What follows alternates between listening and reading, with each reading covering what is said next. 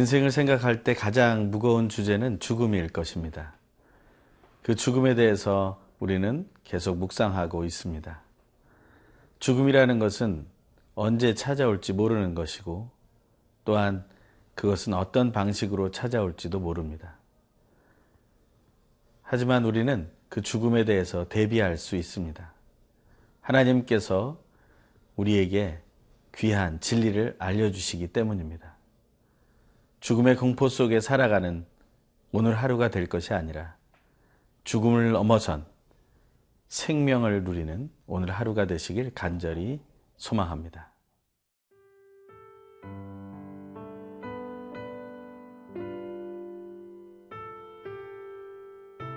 시편 49편 13절에서 20절 말씀입니다. 이것이 바로 어리석은 자들의 길이며 그들의 말을 기뻐하는 자들의 종말이로다. 셀라. 그들은 양같이 수월에 두기로 작정되었으니 사망이 그들의 목자일 것이라. 정직한 자들이 아침에 그들을 다스리리니 그들의 아름다움은 소멸하고 수월이 그들의 거처가 되리라. 그러나 하나님은 나를 영접하시리니 이러므로 내 영혼을 수월의 권세에서 건져내시리로다. 셀라. 사람이 지부하여 그의 집의 영광이 더할 때에 너는 두려워하지 말지어다. 그가 죽음에 가져가는 것이 없고 그의 영광이 그를 따라 내려가지 못함이로다. 그가 비록 생시에 자기를 축하하며 스스로 좋게 함으로 사람들에게 칭찬을 받을지라도 그들은 그들의 역대 조상들에게로 돌아가리니 영원히 빛을 보지 못하리로다. 존귀하나 깨닫지 못하는 사람은 멸망하는 짐승 같도다. 인생 속에 가장 큰 문제인 죽음이라는 것은 우리 주변에 언제나 있습니다.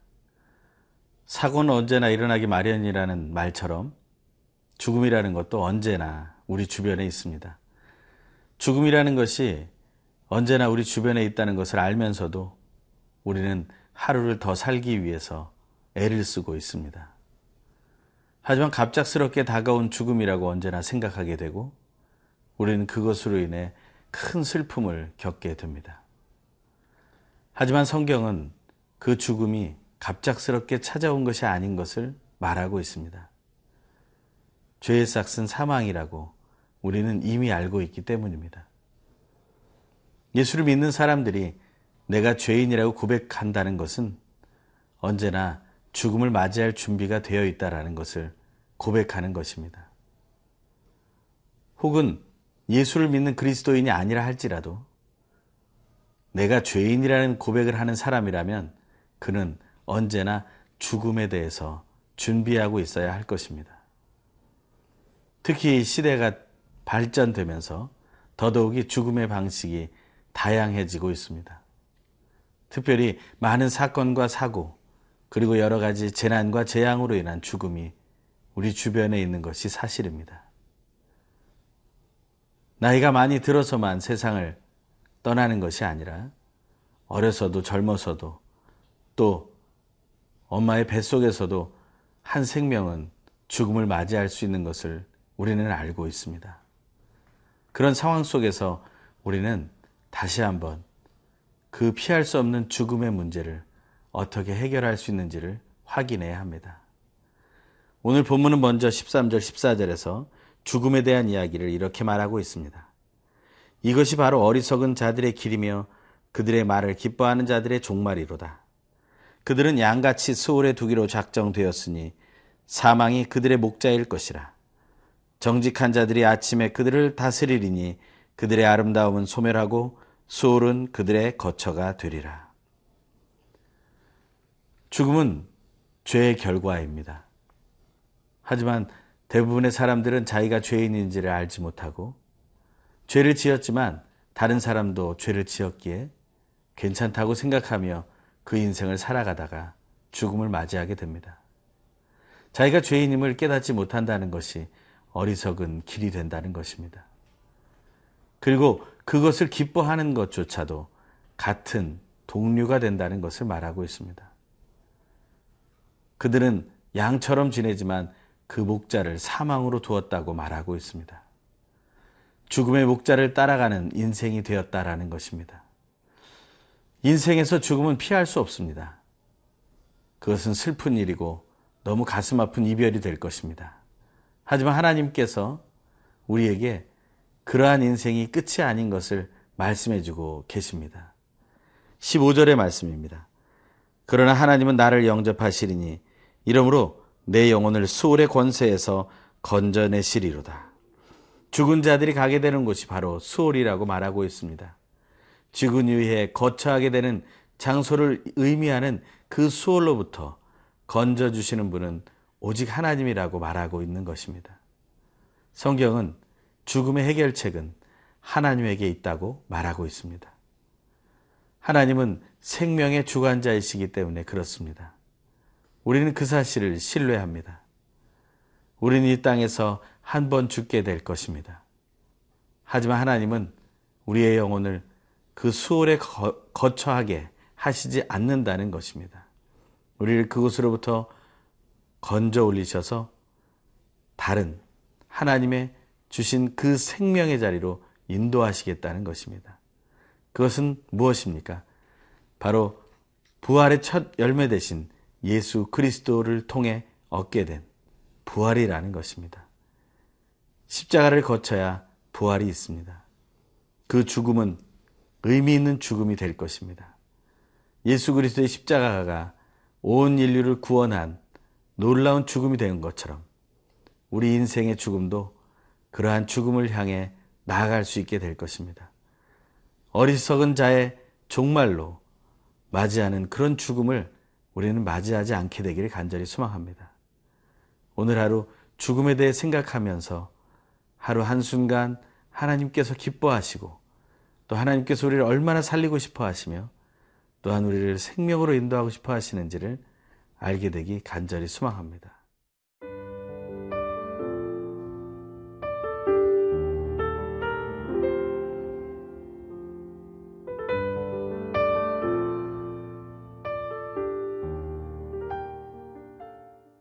우리가 맞이하게 되는 그 죽음의 이야기는 우리가 일생을 사는 동안에 다양하게 경험하게 됩니다.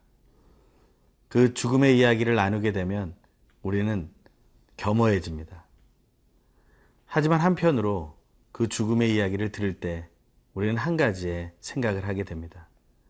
그것은 바로 죽음은 허무하다라는 것입니다. 어떻게 보면 너무나 허망하고 너무나 안타까운 일들이 많습니다. 그렇게 애쓰고 힘써서 살던 인생이 한순간에 상황을 통해 죽음을 맞이하게 되고 다시는 만나지 못하는 그러한 이별의 관계가 되기 때문에 그렇습니다. 죽음의 허무함에 대해서 오늘 본문도 이렇게 얘기하고 있습니다. 17절의 말씀입니다.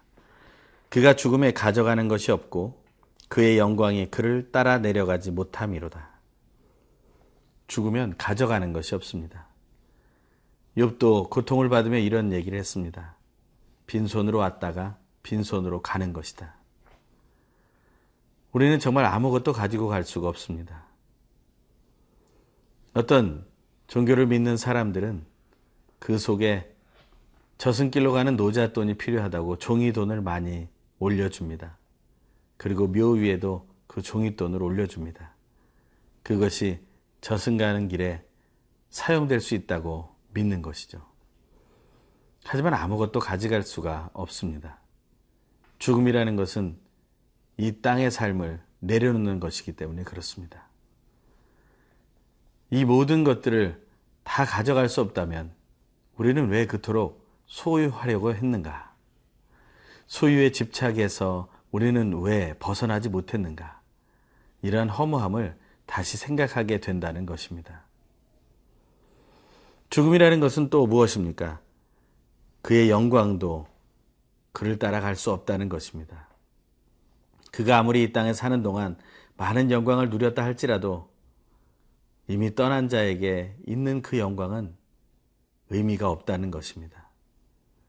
무조건 모든 것을 얻고 누리기 위해서 힘쓰고 애써왔던 그 모든 것이 죽음을 맞이한 그 당사자에게는 허무한 것이 된다는 것입니다. 물론 남아있는 자들에게는 그 영광이 기려질 수 있을 것입니다. 기억되고 사모하게 될 수도 있습니다. 하지만 죽음을 맞이하고 이별하여 떠난 자에게는 그 영광도 따라가지 못한다고 얘기합니다. 또한 18절 19절의 말씀입니다. 그가 비록 생시에 자기를 축하하며 스스로 좋게 함으로 사람들에게 칭찬을 받을지라도 그들은 그들의 역대 조상들에게로 돌아가리니 영원히 빛을 보지 못하리로다. 그들의 조상의 가는 길로 가는 것에 대해서는 외롭지 않다라는 의미가 있을지 모르겠습니다. 하지만 그에게는 영원히 빛을 보지 못하는 그런 안타까움이 있다는 것입니다. 죽음이 허무한 이유는 바로 이것입니다. 죽음이라는 것은 어두움으로 가는 길을 인도하고 있기 때문에 그렇습니다. 우리는 빛을 향해 나아가고 있지 않습니까? 좀 더 밝은 삶을 누리기 위해 애를 써왔지 않습니까? 하지만 결국에는 어두움을 향해 나가게 된다라는 것입니다. 그것을 우리는 기억해야 합니다. 우리는 이 사실을 깨닫지 못하면 우리는 또 어제 살펴본 말씀처럼 그러한 존재로 전락하게 된다는 것입니다. 49편 12절의 말씀과 대꾸되어 나온 말씀입니다. 20절의 말씀입니다. 존귀하나 깨닫지 못하는 사람은 멸망하는 짐승 같도다. 12절에서는 이렇게 말하고 있습니다. 사람은 존귀하나 장구하지 못하며 멸망하는 짐승 같도다. 우리가 멸망하는 짐승으로 인생을 맞춰서는 안 됩니다. 정말 하나님 주신 그 부활을 소망하며 우리에게 다가올 죽음을 우리는 기꺼이 견뎌내는 믿음의 승리자들로 살아가야 합니다.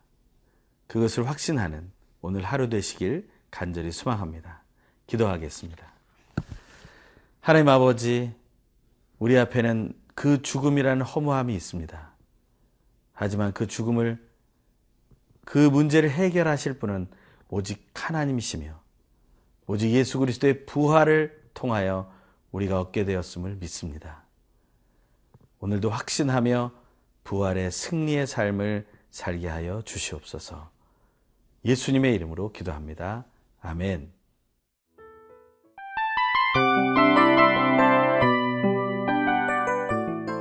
이 프로그램은 청취자 여러분의 소중한 후원으로 제작됩니다.